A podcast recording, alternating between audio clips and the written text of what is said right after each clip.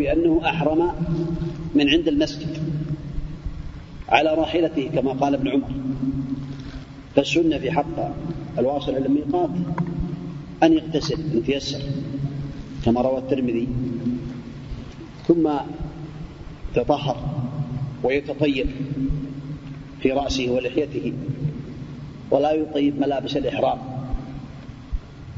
ثم يصلي ركعتين سنة الوضوء لأنه اغتسل.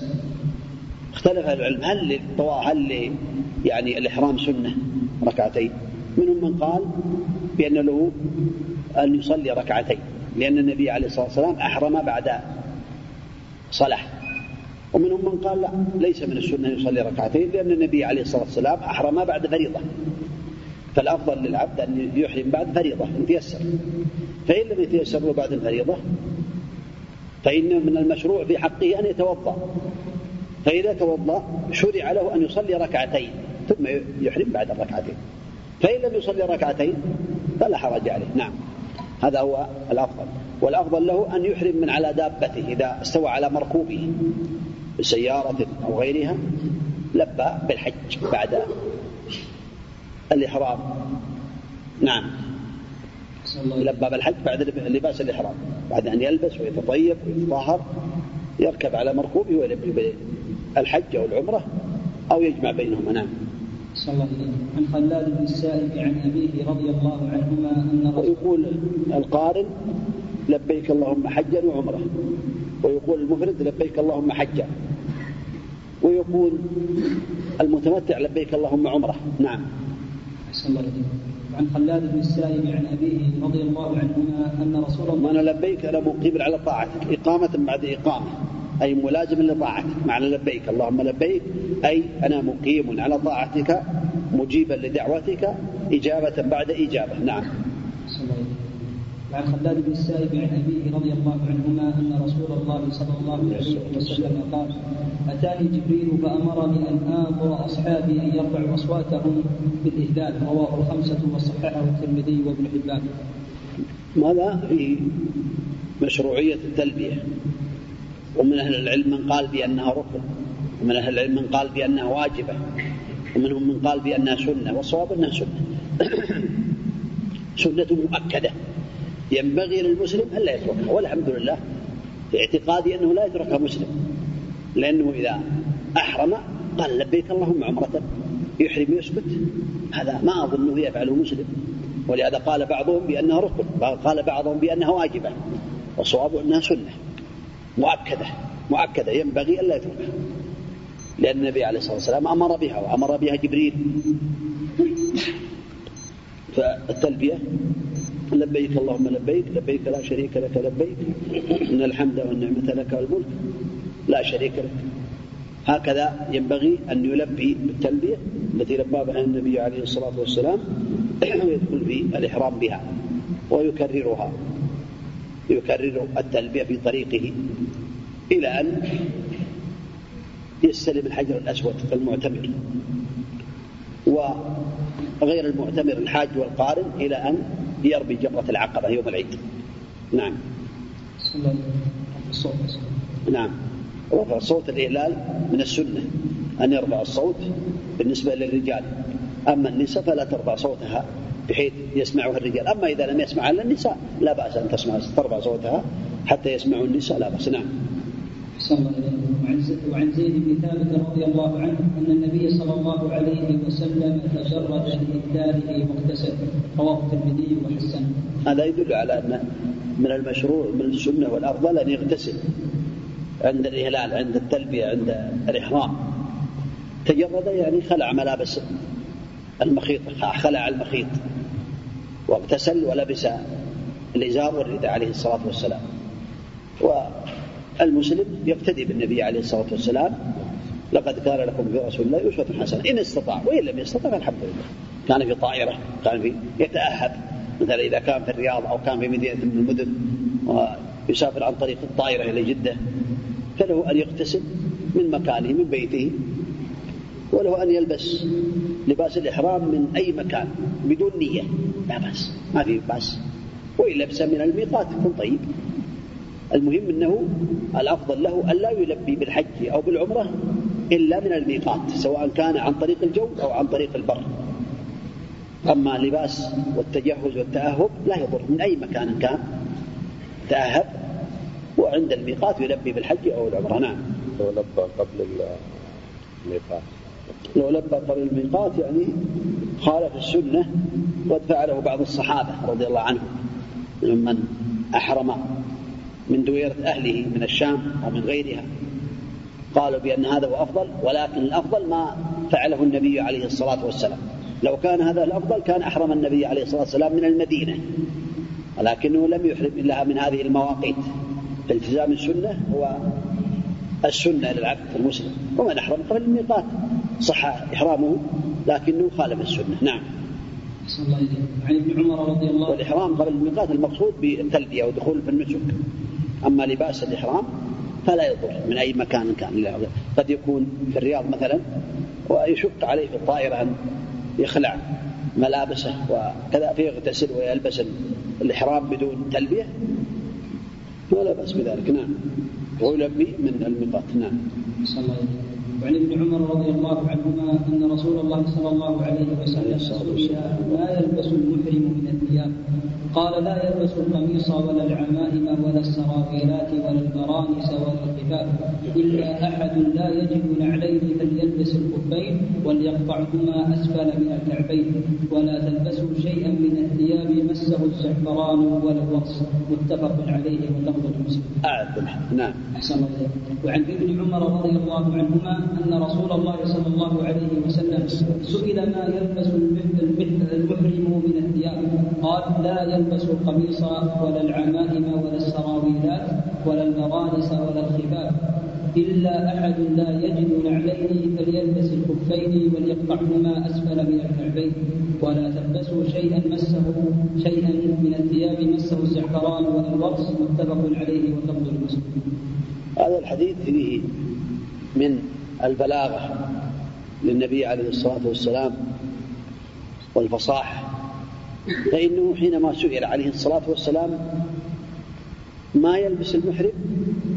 عكس الأمر وقال لا يلبس لأن ما يلبس المحرم كثير يجوز المحرم أن يلبس أشياء كثيرة فعكس قال لا يلبس.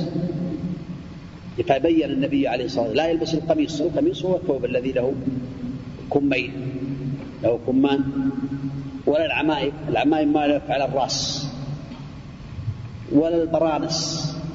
البرانس هي ثوب رأسه منه. ثوب رأسه منه. وهو الآن يلبسون المغاربة. يعني ثوب مشبوك الرأس فيه ولا السراويلات. السراويلات جمع جمع سراويل.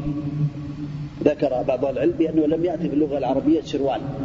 وإنما أتت بسراويل وسراويلات سراويل يعني مفرد سراويلات جمع.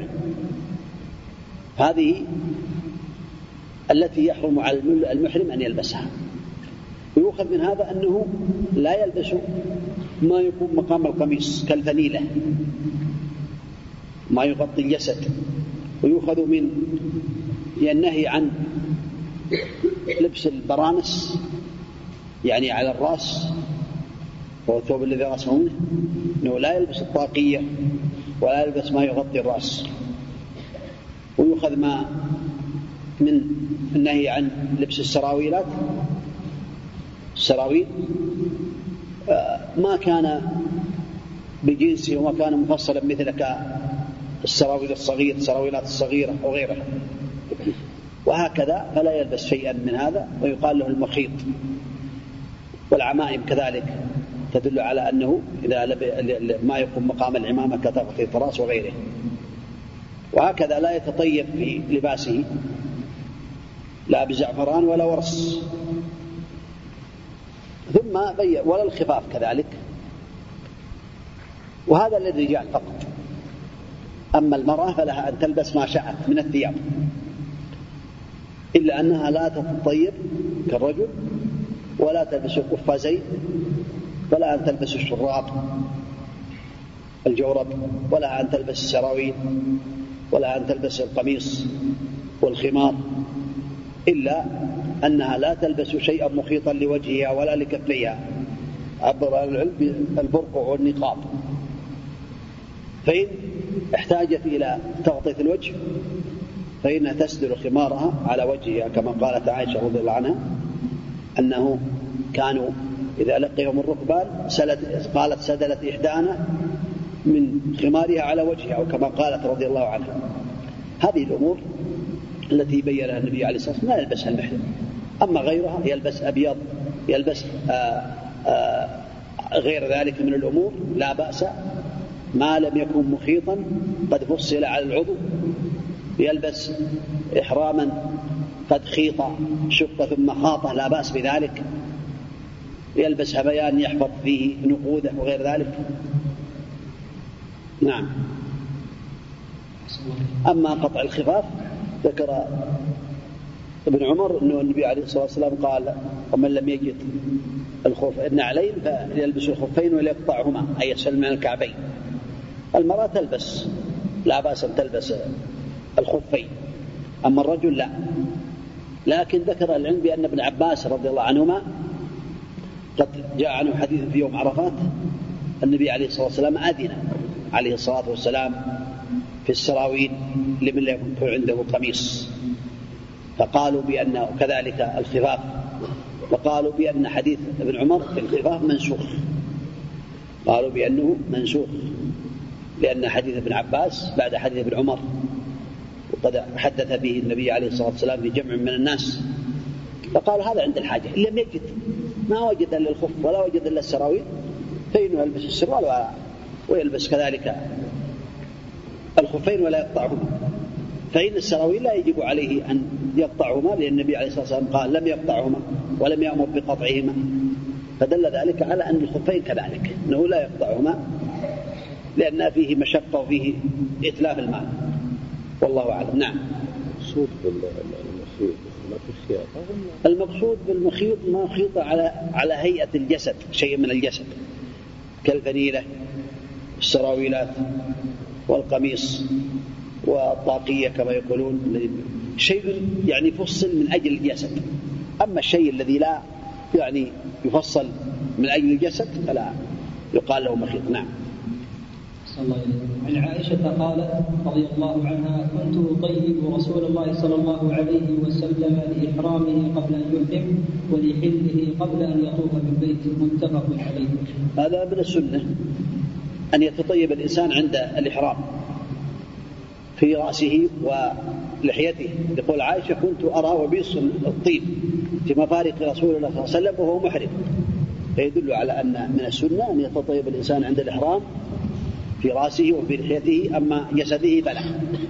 لا يطيب شيئا من الجسد غير الرأس واللحية ولا يطيب الثياب وإنما يقتصر على الرأس واللحية. نعم.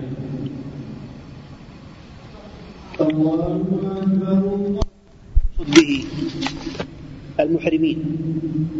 أولا لم يكن محرما. ولم يقصد به المحرمين وإنما صاده من أجل أن يأكل فصادف أن وجد المحرمين فأعطاهم فأذن له النبي عليه الصلاة والسلام بذلك لأنهم لم يساعدوه ولم يشيروا عليه بذلك. ثلاثة أمور أولا لم يصده من أجلهم والأمر الثاني لم يعينوه على ذلك ولم يوجهوه ويدلوه ولم يشيروا عليه. هذا لا بأس أن يأكل. أما الصعب فالظاهر أنه صاده من أجل النبي عليه الصلاة والسلام. وهذا لا يجوز. والخلاصة أن صيد المحرم إذا صاده المحرم وهو محرم فصيده ميتة. لا يأكل منه لا الحلال ولا المحرم. أما إذا صاده الحلال الذي لم يحرم فإنه إن كان صاده من أجل المحرمين فإنه يأكل منه. لا بأس لأنه حلال. أما المحرم فلا يأكل منه لأنه صيد من أجله. أو أعانه بعض المحرمين. لم يصده إلا لنفسه أو لضيوفه ولكن بعض المحرمين أعانه بشيء أعطاه سلاح أعطاه شيء. هكذلك. أو أشار إليه أو دله. قال انظر الصيد. وأشار إليه أو قال وجدت صيدا كذا. فإنه في هذه الحالة لا يجوز للمحرم أن يأكل منه. فالحمد لله. لا تعارض.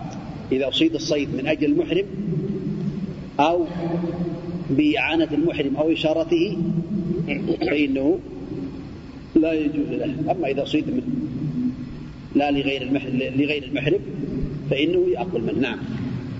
أحسن الله إليك. إذا صيد للمحرم هل يكون ميتا؟ لا.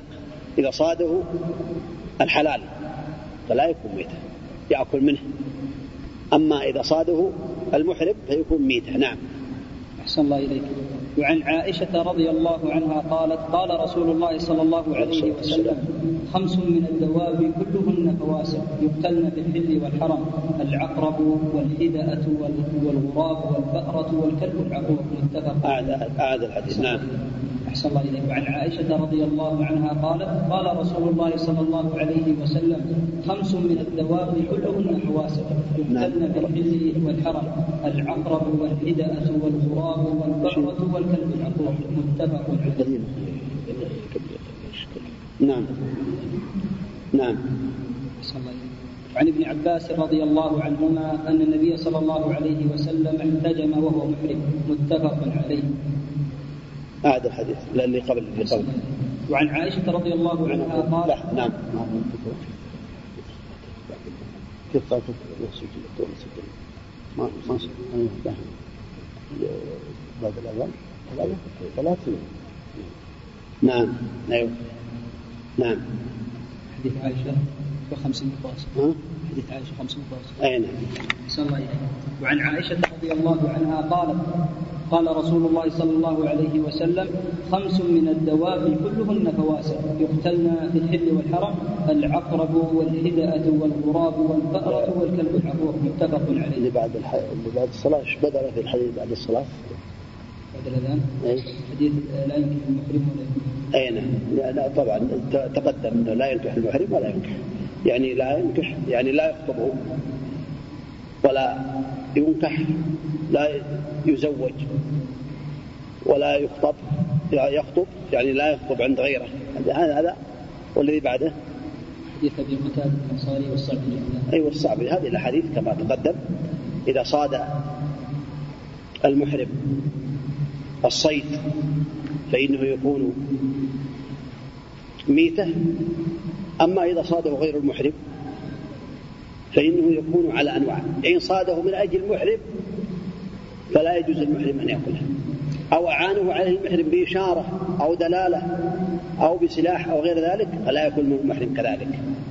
لا المعين ولا غيره. أو كان في هذه الحالة صاده من بالإعانة أو بالإشارة أو بالدلالة. أما إذا صاده لنفسه وهو حلال فلا حرج أن يأكل منه المحرم. نعم. وأما حديث الفواسق فالنبي عليه الصلاة والسلام آذن وأمر عليه الصلاة والسلام بقتل الفواسق خمس من الفواسق. وهي الغراب والحدأة والعقرب في بعض الروايات والكلب العقور الحية في بعض الروايات والخلاصة أن هذه الفواسق الخمس والفأرة هذه الخمس الفواسق هي يقال لها فواسق لأنها خرجت عن طبعها عن طبع الحشرات والحيوانات فهي مؤذية مؤذية فالغراب مؤذي والحدأة مؤذية خرجت عن طبعها وعن طبع الحيوان كذلك العقرب. وكذلك الكلب العقور والفارة هذه فواسق يعني خرجت عن طبعها ويقال فاسق هو من خرج فسق من الناس عن الطاعة ومن الحيوانات ما خرجت عن طبعها عن طبع الحيوانات. ويدخل في هذا والله أعلم كل ما يؤذي وكل ما يكون من شأنها. فجاء جاء في حديث آخر الحية كذلك تدخل في ذلك. ويدخل فيها معها كل مؤذي فإذا كان هناك يعني حيوان مؤذي من السباع فيدخل في هذا للمحرم أن يقتله. أما غيرها من الحيوانات فلا تقتل إلا إذا آذت وتعدت على المحرم فإنه يقتلها لأنها دخلت في المؤذي. كذلك إذا اعتدى عليه بعض الناس فإنه ينبغي له أن لا يؤذي أحدا من الناس وإنما يدافع بالتي أحسن وإن عجز عن ذلك فيدافع كدفاع الصائل. نعم. أحسن الله إليك. عن ابن عباس رضي الله عنهما أن النبي صلى الله عليه وسلم احتجم وهو محرم. متفق عليه.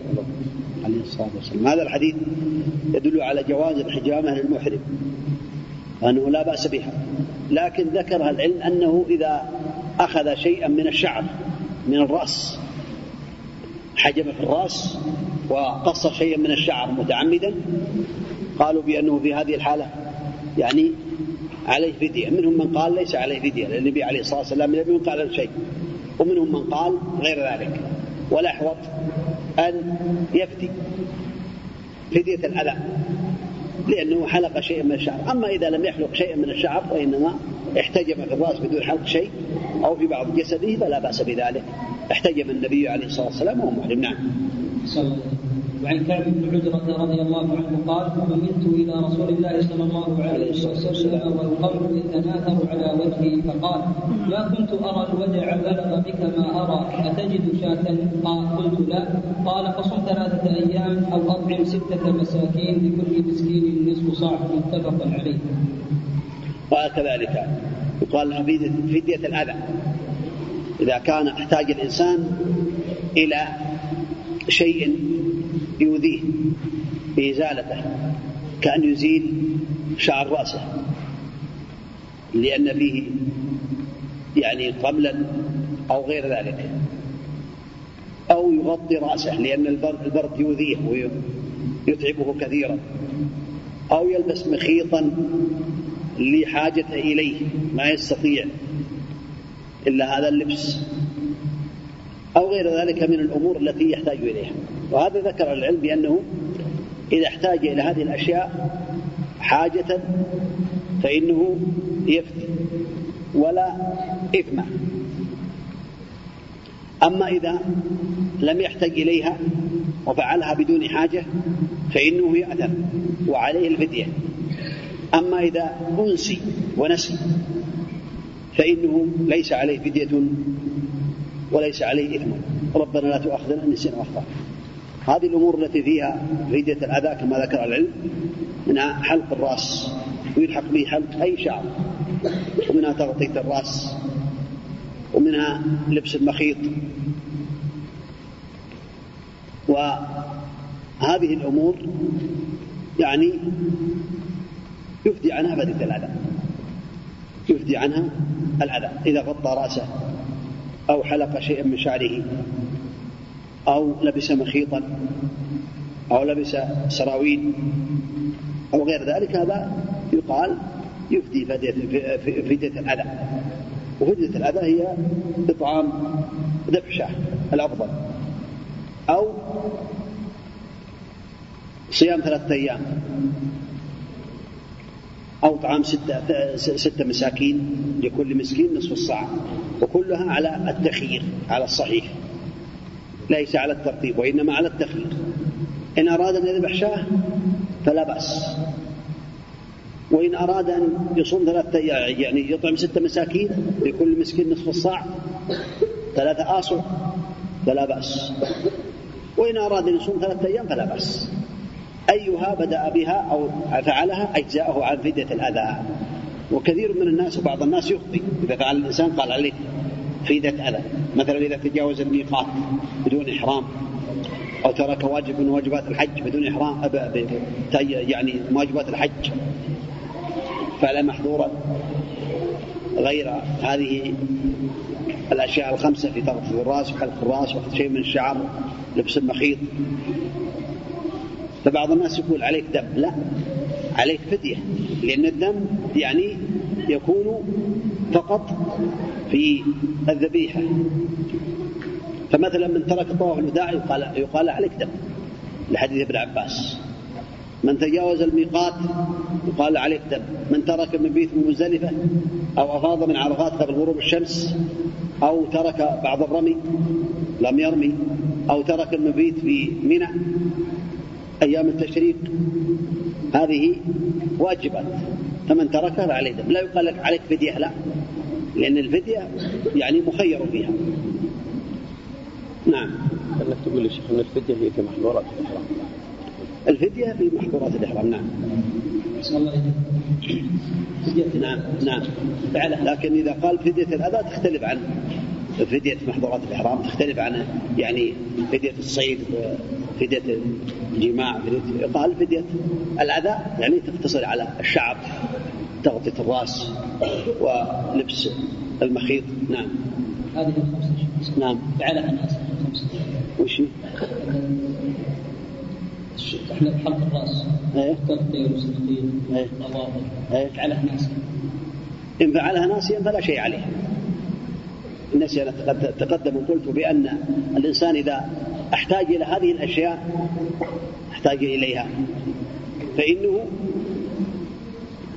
يفعلها ولا إثم عليه وعليه الفدية وإن لم يحتج إليها وفعلها فعليه الإثم وعليه الفدية وإن نسي وفعلها ناسيا فلا إثم عليه ولا فدية نعم. صلى الله وعن أبي هريرة رضي الله عنه قال لما فتح الله تعالى على رسوله مكة قام رسول الله صلى الله عليه وسلم في الناس فحمد الله وأثنى عليه ثم قال إن الله حبس عن مكة الفيل وسلط عليها رسوله والمؤمنين وإنها لم تحل لأحد لأحد كان قبلي وإنما أحلت في ساعة من نهار. لعل نقف على هذا. نسأل الله لنا ولكم العلم. النافع لله وعلى آله وصحبه ومن والاه. اللهم اغفر لنا ولشيخنا وللحاضرين برحمتك يا أرحم الراحمين. أما بعد قال الإمام ابن حجر رحمه الله تعالى في كتابه بلوغ المرام في كتاب الحج. وعن أبي هريرة رضي الله عنه قال لما فتح الله تعالى على رسوله صلى الله عليه وسلم مكة قام رسول الله صلى الله عليه. صلى الله عليه وسلم في الناس فحمد الله وأثنى عليه فحمد فحمد الله وأثنى عليه ثم قال إن الله حبس عن مكة الفيل وسلط عليها رسوله والمؤمنين وإنها لم تحل لاحد لأحد كان قبلي وإنما أحلت لي ساعة من نهار وإنها لن تحل لن تحل لأحد بعدي فلا ينفر صيدها ولا يقتلى شوكها ولا تحل ساقطتها إلا لمنشد ومن قتل له قتيل فهو بخير فهو بخير النظر- النظرين فقال العباس الا الإذخر يا رسول الله فإنا نجعله في قبورنا وبيوتنا. قال الا الإذخر متفق عليه. بسم الله الرحمن الرحيم. الحمد لله رب العالمين. صلى الله وسلم وبارك على نبينا محمد وعلى آله وأصحابه أجمعين. لعظم شأن هذا البيت الكريم العظيم الذي حرمه الله تعالى وهو بيته سبحانه وتعالى لعظم شأنه حرمه الله تعالى من عهد إبراهيم عليه الصلاة والسلام إلى عهد النبي عليه الصلاة والسلام ولم يحل لأحد أن يقاتل فيه ابدا إلا أن النبي عليه الصلاة والسلام أحل له ساعة واحدة عليه الصلاة والسلام لأن الله أذن بذلك. وقد حاول ابرهه ومن معه من أهل اليمن أن يهدموا هذا البيت حجرا حجرا لأنهم بنوا بيتا في اليمن ودعوا الناس إلى أن يطوفوا به. قالوا نبني عندنا بيتا ونحن يعني لسنا بحاجة إلى الذهاب إلى مكة. فجاء رجل من العرب من العرب كما يذكر ودخل هذا البيت الذي في اليمن وقضى حاجته فيه فأقسموا أن يغزوا إلى هذا البيت وأن يهدموا حجرا حجرا. وقصتهم معروفة وأنزل الله تعالى فيهم سورة على النبي عليه الصلاة والسلام سورة الفيل.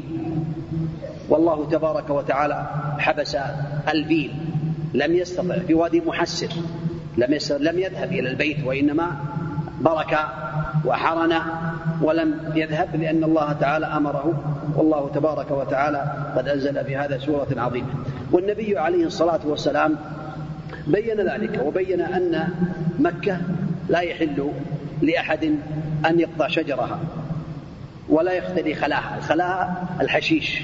الأغنام ولا يعمل يقتل فيها صيدا ولا ينفره. واستاذن العباس النبي عليه الصلاة والسلام قال إلا الإذخر يا رسول الله، الإذخر هو نبت طيب كانوا يستخدمون في سقوف البيوت ويستخدمون كذلك في القبور يسدون بخلل اللبن في اللحد. فأذن لهم النبي صلوات الله وسلامه عليه بذلك. هذا يدل على أن مكة لا يجوز لأحد أن يقطع شجرها ولا يختلي خلاها الذي هو العشب للحيوانات ولا ينفر بها الصيد ولا يقتله والنبي عليه الصلاة والسلام حرمها صلوات الله وسلامه عليه. نعم. أحسن الله إليك.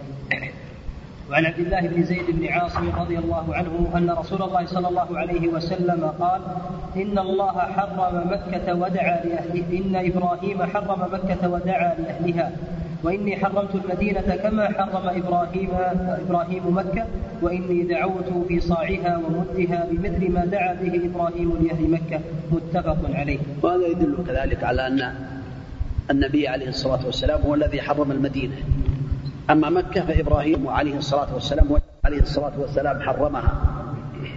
ولكن ذكر أهل العلم بأن تحريم المدينة قد يتجاوز عن بعض الأشياء كما إذا احتاج الإنسان إذا كان من أهل السقيا على الإبل أو البقر إلى بعض الأعمدة التي يسقون بها السواقي أو بعض آلات الحراثة فقد أذن في ذلك.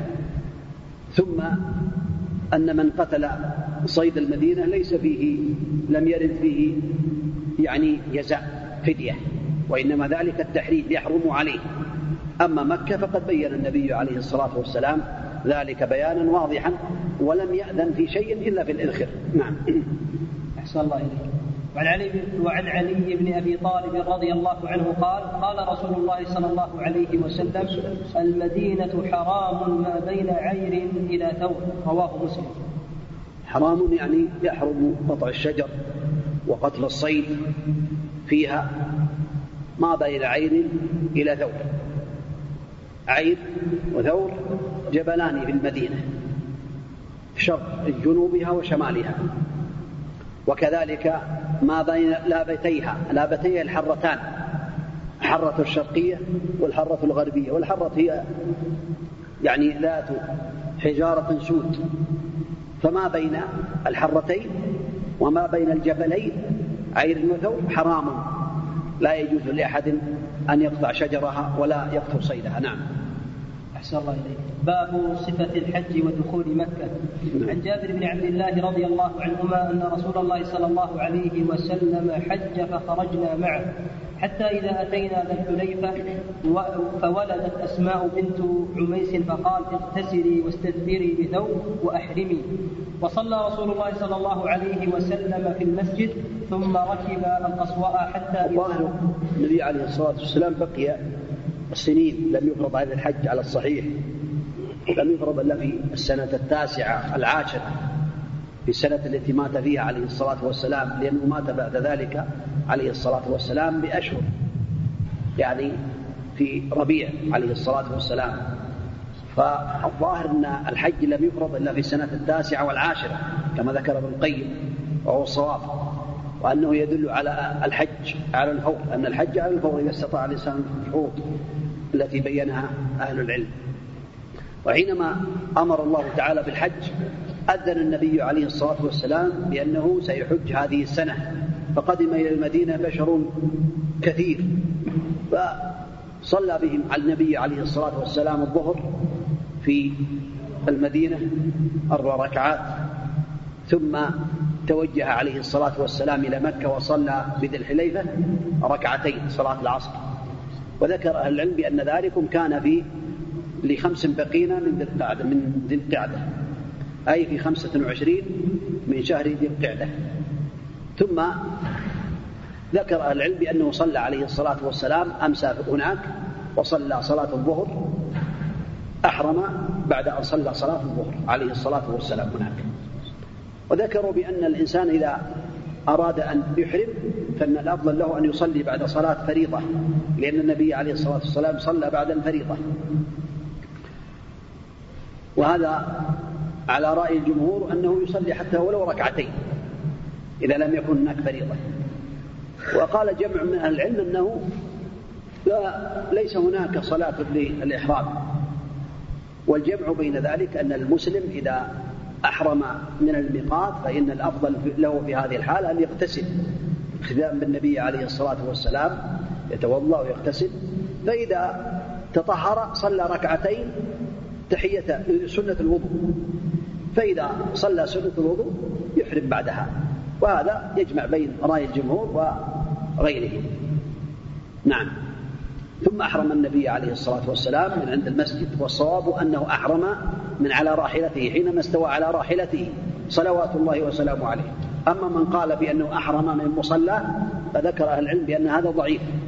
والصواب أنه أحرم بعد أن استوى على راحلته عليه الصلاة والسلام.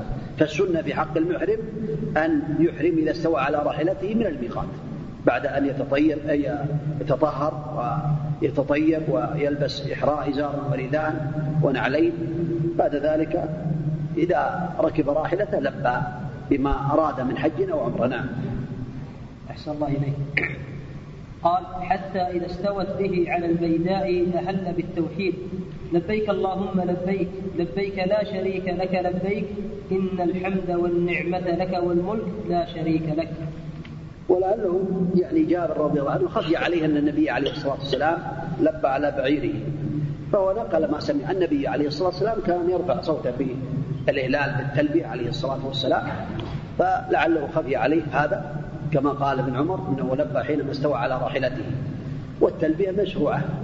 الهلال برفع الصوت بالتلبيه مشروع في طريقه أثناء إحرامه. نعم. أحسن الله إليك. قال حتى إذا أتينا البيت استلم الركن فرمل ثلاثا ومشى أربعا. ثم أتى مقام إبراهيم فصلى ثم رجع إلى الركن فاستلم. ثم ثم خرج من الباب إلى الصفا. هذا هو الأفضل أن يذهب إلى البيت ويبدأ بالحجر الأسود ويأتي التفصيل إن شاء الله في استلامه ويطوف سبعة أشواط يرمل في الأشواط الثلاثة الأول ويكون مطبعا أي يجعل رداء على كتفه كتفه الأيسر يجعل كتف الأيمن مكشوفا وطرفاه طرف الرداء على كتف الأيسر. هذا الاطباع والرمل هو أن يسارع يقارب بين الخطى كالهرولة في الثلاثة الأشواط الأول. وهذا يدل على أن النبي عليه الصلاة والسلام رمل في هذه الأشواط الثلاثة في من الحجر الأسود إلى الحجر الأسود في حجة الوداع.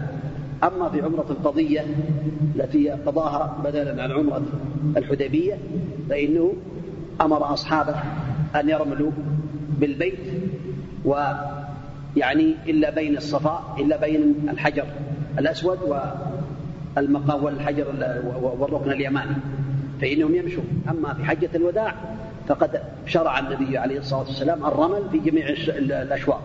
في في ثلاثة الأشواط الأول من الحجر الأسود إلى الحجر الأسود. نعم. ثم بعد ذلك يصلي ركعتين توجه إلى مقام إبراهيم ويقول واتخذوا من مقام إبراهيم مصلى ويصلي ركعتين. يقرأ في الأولى بقول يا أيها الكافرون بعد الفاتحة وفي الثانية بقول هو الله بعد الفاتحة. ثم يشرب من زمزم كما ثبت ذلك عن النبي عليه الصلاة والسلام.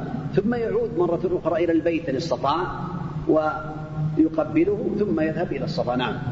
هل يلزم أن تكون خلف المقام؟ المقصود خلف المقام سنة باب السنية. لكن ليس المقصود أنه لاصق المقام وإنما يكون خلف المقام وإن بعد وإن كان بعد زمزم وإن كان في المسعى وإن كان خارج المسجد.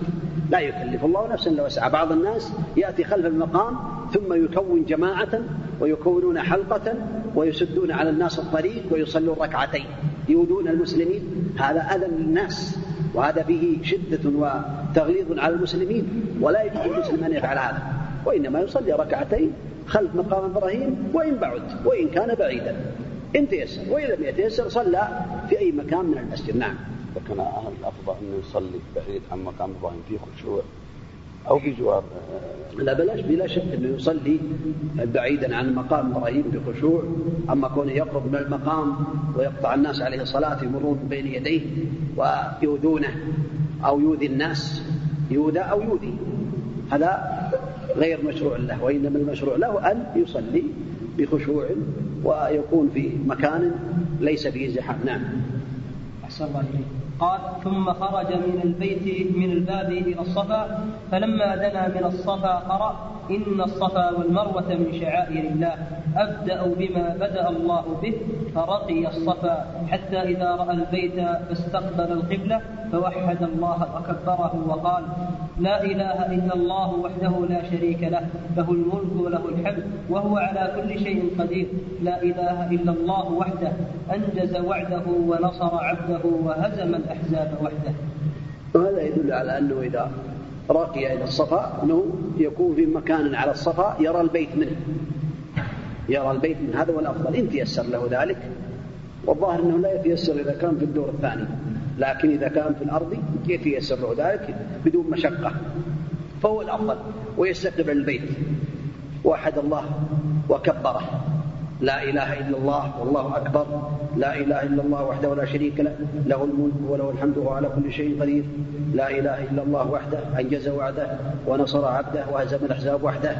ثم يدعو بين ذلك بما شاء. ثم يكرر مرة أخرى لا إله إلا الله وحده لا شريك له. ثم يدعو بين ذلك. ثم يعود مرة ثالثة. يفعل ذلك الذكر ثلاث مرات يدعو بين كل مرتين.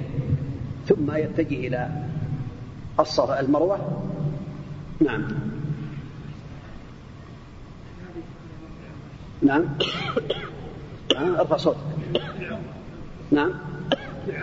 العمرة والحج نعم. لكل طائف وكل ساع بين الصفا والمروة يقول هذا الذكر نعم. يكون الدعاء مرتين. يكون الدعاء ثلاث مرات وبينه يدعو نعم. أحسن الله إليك. يكرر هذا الدعاء ويدعو بينه. نعم. أحسن الله إليك. نعم. لا يضره ما يضره سنة نعم. لكن بعض الشيخ يكبر بيده سنتين أو باليد واحدة. تكبير يشير الإشارة يحتاج دليل. رفع اليدين يحتاج دليل وإنما رفع اليدين بالدعاء. يرفع يديه في الدعاء نعم. أحسن الله إليك أما كون يكبر كما يكبر لبيت الله الحرام كما يكبر عند تكبيرة الإحرام أو يكبر عند ما لم يستطع أن يستلم البيت فإنه من السنة أن يشير يقول الله أكبر أو بسم الله والله أكبر هذا عند الطواف. أما على الصفا فيحتاج دليل. أن النبي عليه الصلاة والسلام رفع يديه كما يقول بعض الناس هكذا أو يقول هكذا يحتاج دليل. وإنما الذي ذكر العلم أنه يرفع يديه في الدعاء يدعو. نعم. أحسن الله إليك. قال ثم دعا بين ذلك قال مثل هذا ثلاث مرات. نعم. ثم نزل إلى المروة حتى إذا انصبت قدماه في بطن الوادي سعى حتى إذا صعدتا مشى حتى إذا أتى المروة ففعل على المروة كما فعل على الصفا. وذكر الحديث وفيه فلما كان يوم التروية توجهوا إلى منى. يعني ذهابه إلى المروة سعية ورجوعه إلى الصفا سعية واحدة. يرمل بي يسعى بين في بطن الوادي. والآن ليس هناك وادي. واد وإنما هو ميلين أخضرين. فالميلان الأخضران الوادي بينهما. فإذا كان بين الميلين الأخضرين يسعى سعي الإنسان المجهود على قدر استطاعته. هذا الرجل أما المرأة فلا سعي عليها. لأنها إذا سعت انكشفت عورتها كما ذكر العلم نعم ثم إذا أنهى سبعة أشواط مبتدئا بالصفا منتهيا بالمروة ذهابه سعيه ورجوعه سعيه فحينئذ بعد ذلك يأتي الحكم. نعم. أحسن الله إليك. عند آخر شوط. أحسن الله إليك. يدعو ويقول الذكر. اختلف العلم. منهم من قال آخر شوط لا يرفع يديه ومنهم من ولا يدعو ومنهم من قال يعني يدعو والصواب كما ذكر سماحة شيخنا رحمة الله عليه ومعه بعض أعضاء هيئة كبار العلماء أنه يدعو. لأن هذا يعني لا يزال في ذكر وهو دبر العبادة كدبر الصلاة والله أعلم. نعم. أحسن الله إليك.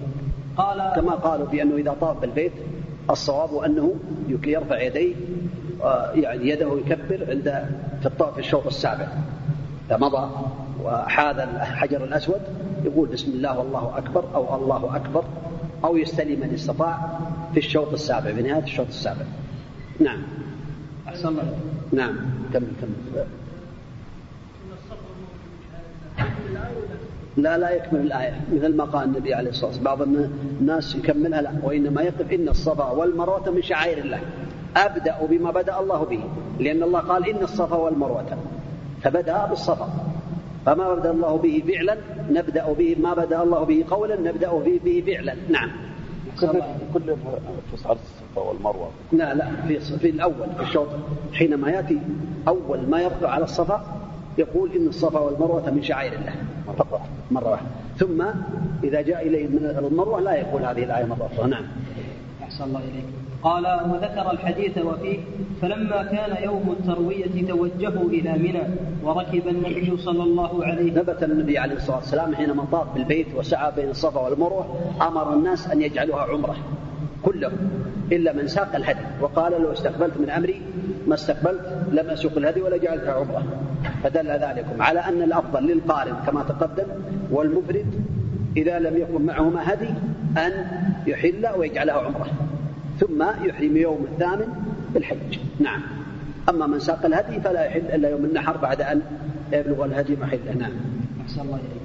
قال وذكر الحديث وفيه فلما كان يوم التروية توجهوا إلى منى وركب النبي صلى الله عليه وسلم فصلى بها الظهر والعصر والمغرب والعشاء والفجر ثم مكث قليلا حتى إذا طلعت الشمس فأجاز حتى أتى عرفة. يعني حينما قدموا إلى مكة وأنهوا طواف القدوم بالنسبة للقارنين والمفردين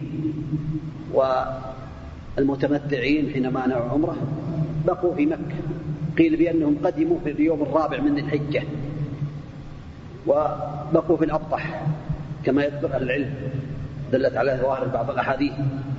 بقوا في الأبطح هذه الأيام وفي اليوم الثامن يوم التروية أحرموا من أماكنهم ويشرع للإنسان أن يحرم من مكانه يوم الثامن. إذا كان متمتعا فإنه يحرم من مكانه يغتسل ويفعل في مكانه ما فعله عند الميقات ثم يتوجه إلى منى ويصلوا بها الظهر والعصر والمغرب والعشاء والفجر.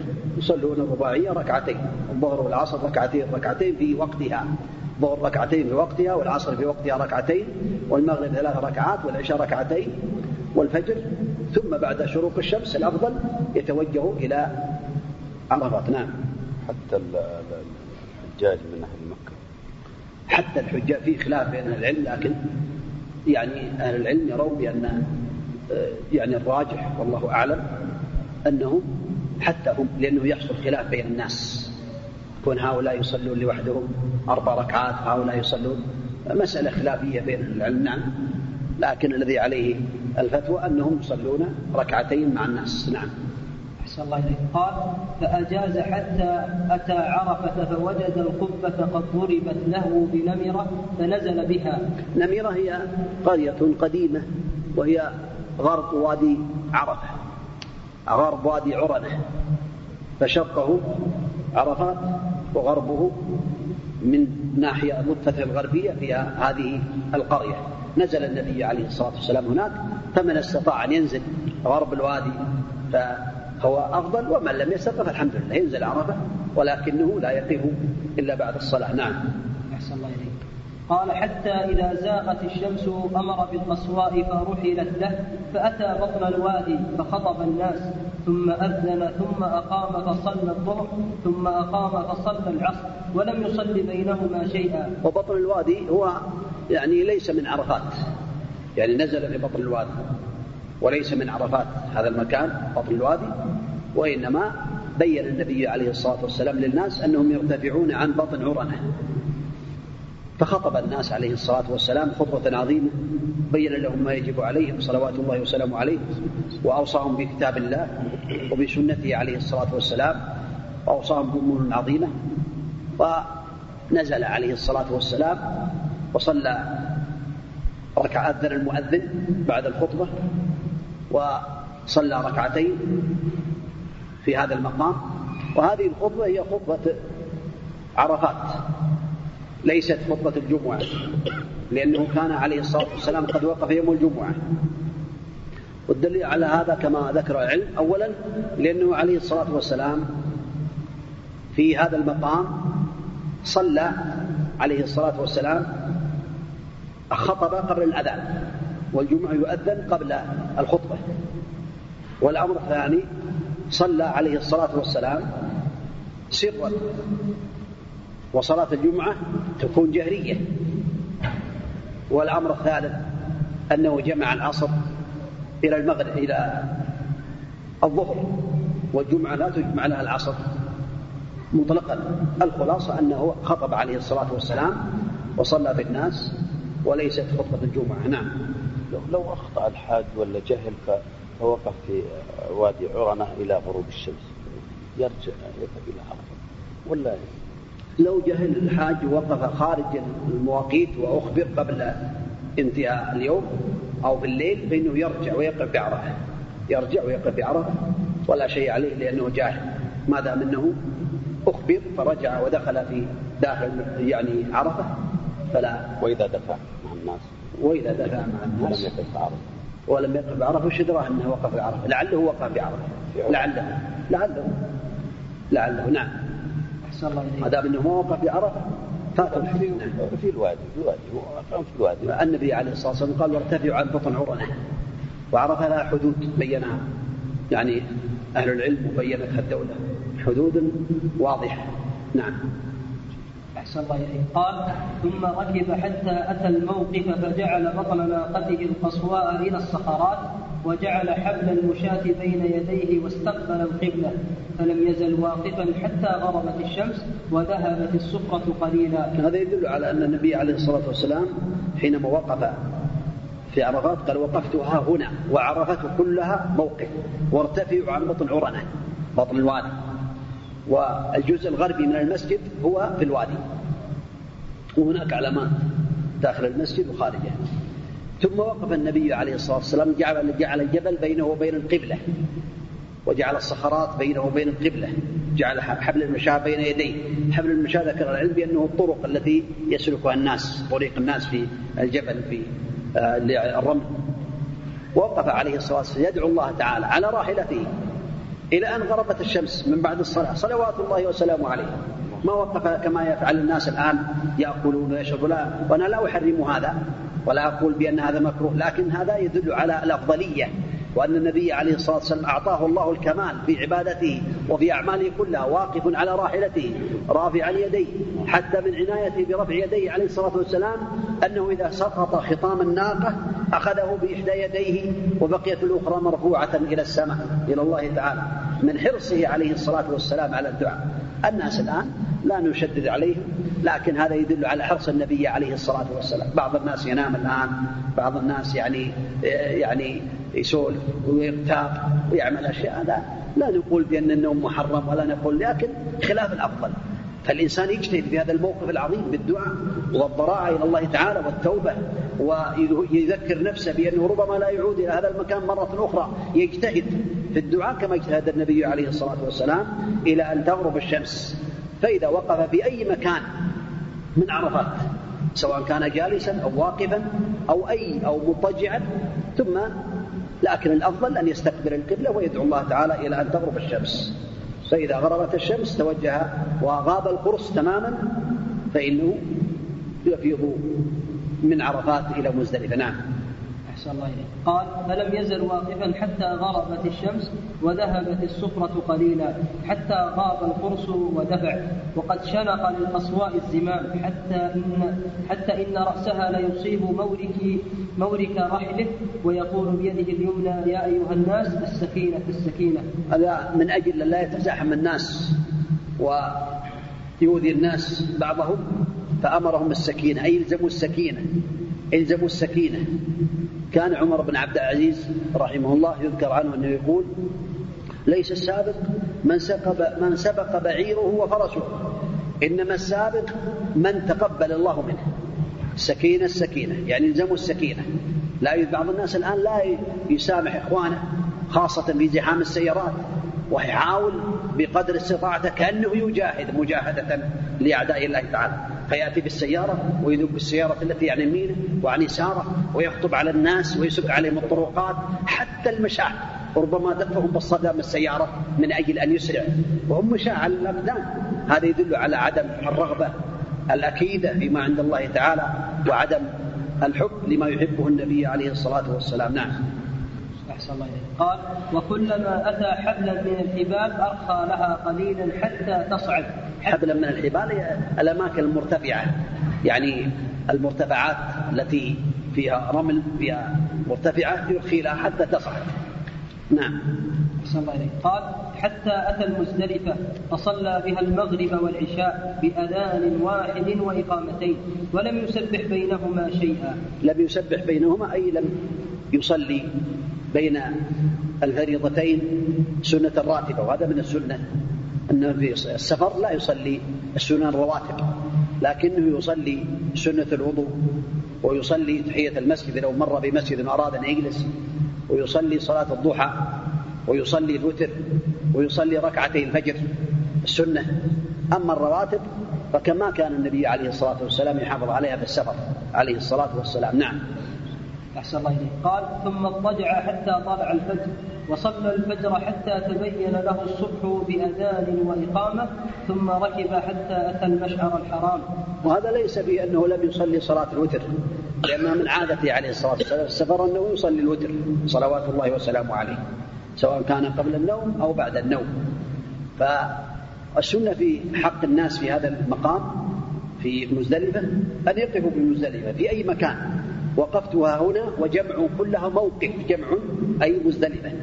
فيقف في أي مكان؟ والأفضل أن يقف عند المشعر الحرام كما ذكر أهل العلم. وإن وقف في أي مكان داخل مزدلفة داخل الأميال فهو قد وقف في مكانه. يصلي المغرب والعشاء ثم ينام إلى الفجر ثم يدفع بعد أن يصلي صلاة الفجر وبعد أن يذكر الله تعالى ويدعوه ويوحده. هذا المستطيع. أما الضعفاء فإن لهم أن ينزلوا بعد غروب القمر. بعد غروب القمر ليلة العاشر لهم أن ينزلوا من مزدلفة كما ذكر أهل العلم. كان قالت أسماء بنت أبي بكر أنها كانت في مزدلفة وكانت تقول انظر لغلامها هل غاب القمر؟ فتنتظر حتى غاب القمر ثم نزلت. وقالت يا بني إن النبي عليه الصلاة والسلام أذن للضعن للضعن يعني أذن للنساء الضعفاء أن ينزلن بعد غروب القمر هذا هو أما الأقوياء فيبقون في مزدلفة إلى أن يصلوا الفجر ويسروا جدا ثم يفيضوا قبل غروب قبل شروق الشمس مخالفة للمشركين. لكن من كان من الأقوياء مع الضعفاء فله أن ينزل معهم ويرمي معهم إذا وصل إلى منى. نعم. لكن بعضهم ينشغل بلقط الحصى هو ما يأتي هذا يعني من الجهل ومن عدم الفقه في دين الله. ولا لكن الأفضل الإنسان إذا جاء إلى مزدلفة لا يعمل شيئا إلى أن يسفر جدا ثم يأخذ سبع حصيات من طريقه أو من مكانه وهي حصيات صغيرة كالخذ الذي يرمى به بين الأصبعين. نعم. أحسن الله إليك قال ثم ركب حتى أتى المشعر الحرام فاستقبل القبلة فدعاه وكبره وهلله ووحده فلم يزل واقفا حتى أسفر جدا. عليه الصلاة والسلام. نعم. فدفع قبل أن تطلع الشمس حتى أتى بطن محسر فحرك قليلا ثم سلك الطريق الوسطى التي تخرج على الجمرة الكبرى. لأن النبي عليه الصلاة والسلام حينما أسرى في هذا الوادي لأن الله قد غضب على أصحاب الفيل في هذا المكان. واد يمتد من الشمال إلى الجنوب أو من الجنوب إلى الشمال وهو برزخ بين مزدلفة ومنى. فإذا استطاع الإنسان أن يسرع فيه بالأقدام أو بسيارته إن لم يكن هناك زحام ولا يؤذي أحد فلا بأس لأن هذا مكان غضب الله على أصحاب الفيل فيه ونزل به عذاب. وهذا يدل الإنسان أنه لا يذهب إلى أماكن المعذبين كما كمن يذهبون إلى أصحاب الحجر ويذهبون إلى أصحاب الأخدود يتفرجون ويتنزهون. هذا إن لم يكونوا باكين فلا يذهبون لا يصيبهم ما أصابهم. أما إذا كان الإنسان إذا رأى منازل الكافرين وأماكن عذاب الكافرين يذهب إليها ينظر ويبكي فلا بأس لكن لا يبقى بها ولا يجلس بها. نعم. أحسن الله إليك قال حتى إذا أتى الجمرة التي عند الشجرة فرماها بسبع حصيات يكبر مع كل حصاة منها كل حصاة مثل مثل حصى الخد رمى من بطن الوادي ثم انصرف إلى المنحر فنحر. ثم ركب رسول الله صلى الله عليه وسلم فأفاض إلى البيت فصلى بمكة الظهر رواه مسلم مطولا. هذا حديث عظيم حديث جابر حديث عظيم. وصف فيه جابر رضي الله عنه حجة النبي عليه الصلاة والسلام كأنك تراها لكن تكمله الأحاديث الأخرى عن أصحاب النبي عليه الصلاة والسلام. فيوم النحر حينما رمى جمرة العقبة جعل مكة عن يساره ومنا عن يمينه واستقبل هذه الجمرة ورماها بسبع حصيات يكبر مع كل حصاه. بعد أن رماها سبع بسبع حصيات ذهب عليه الصلاة والسلام ونحر هديه صلوات الله وسلامه عليه. نحر ثلاث وستين بدنة بيده الشريفة وأشرك عليا في الهدي ونحر علي رضي الله عنه سبعا وثلاثين. فكانت يعني هدايا عليه الصلاة والسلام كان هديه مئة من الإبل عليه الصلاة والسلام. وبعد أن نحر هديه عليه الصلاة والسلام حل حلق رأسه صلوات الله وسلامه عليه ووزع رأسه على الناس لما جعل الله في جسده من البركة. ثم تطيب طيبته عائشة رضي الله عنها ثم أفاض وأطاف طواف الإفاضة صلوات الله وسلامه عليه وشرب من زمزم وصلى بها الظهر ثم رجع إلى منى. وهذا في حديث جابر في حديث ابن عمر في الصحيحين أنه صلى عليه الصلاة والسلام الظهر بمنى. والجمع بين ذلك كما ذكره العلم أنه صلى الظهر بمكة عليه الصلاة والسلام بالناس ثم رجع إلى منى فلم يجد الناس قد صلوا ينتظرونه والعلم عند الله تعالى فصلى بهم الظهر نفلا. فريضة ما صلاها بمكة والنفل ما صلى بمنى بأصحابه كما حدث له في بعض صلوات الخوف. أنه صلى